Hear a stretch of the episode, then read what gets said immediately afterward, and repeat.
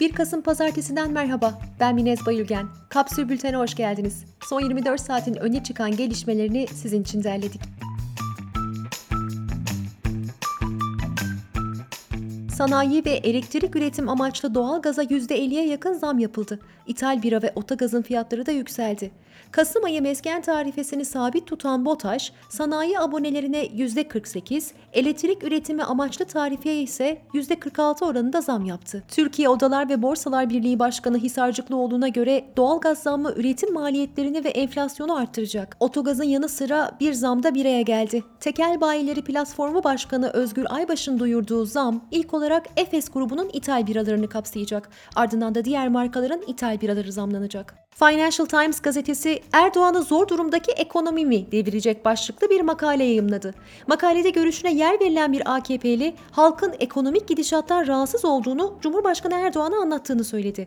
Aynı AKP'li buna karşılık Erdoğan'ın öfkeyle kendisine yalan söylüyorsun, sokağı senden daha iyi biliyorum dediğini aktardı.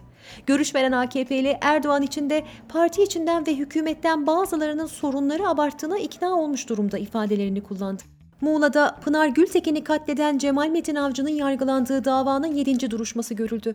Duruşmada şifreli dosyalara yönelik çalışmaların devam ettiği ve adli tıp raporunun henüz gelmediği belirtildi. Sonraki duruşma 20 Aralık'ta görülecek. Hürriyet'in kulis haberine göre hükümet emeklilikte yaşa takılanların durumu için çalışma başlattı.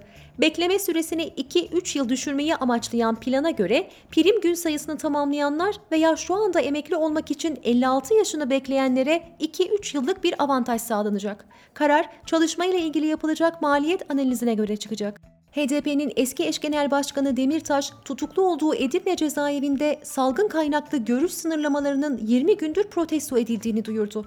Demirtaş şöyle devam etti. Çeşitli ziyaretler gerçekleştiren muhalefet liderleri 300 bin nüfuslu cezaevlerini ziyaret etmeyi de düşünür müsünüz acaba? İktidarı devraldığınızda cezaevleri de size bağlı olacak. Cezaevlerinin halini şimdiden yerinde görmenizde fayda var. Ben yeterince gördüm. İBB Başkanı İmamoğlu İstanbul'da yerleşmiş, sığınmacı, mülteci ya da oturma izni almış 2 milyon 500 bin yabancı bulunduğunu söyledi. Vali Ali Yerlikaya'nın verdiği bilgiye göre ise İstanbul'da toplam 1 milyon 179 bin 751 yabancı bulunuyor. Aydın Germencik'teki bazı arazilerde 20 Ekim'de etkili olan sağanak sonrası 2 metreyi bulan derinlikte ve 1 kilometre uzunluğunda çatlaklar oluştu. Germencik Doğa ve Çevre Derneği Başkanı Halil Çetinkaya şöyle konuştu.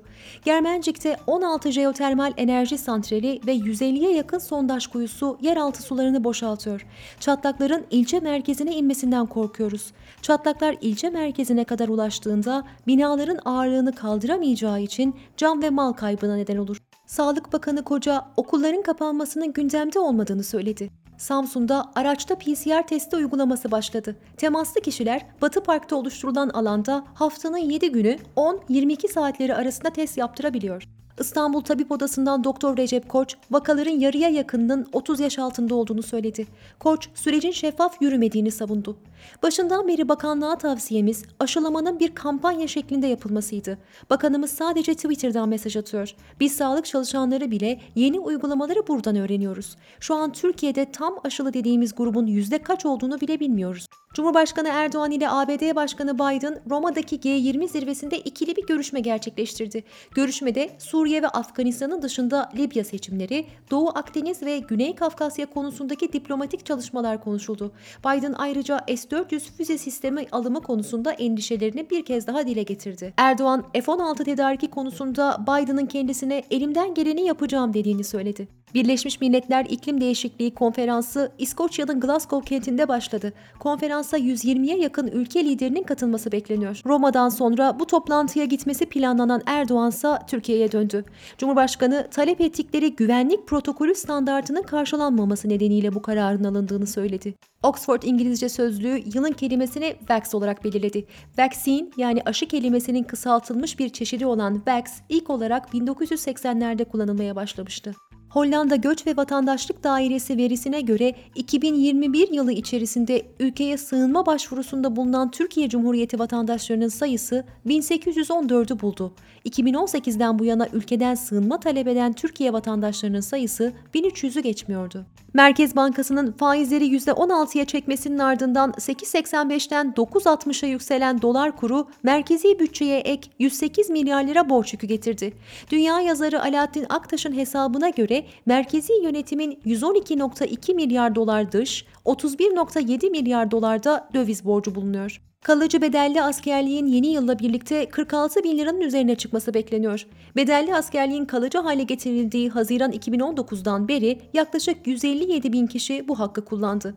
Ücret 2019'dan bu yana yaklaşık %38 oranında artarken son 3 yılda bedelli askerlikten elde edilen gelir yaklaşık 6 milyar lira. Kızılay 150 milyon euroluk yatırımla Erzincan ve Afyon'daki soda fabrikalarında şişe üretim tesisi kuracak. Yemek Sepeti CEO'su Nevzat Aydın 21 yıldır süren görevinden ayrıldığını açıkladı.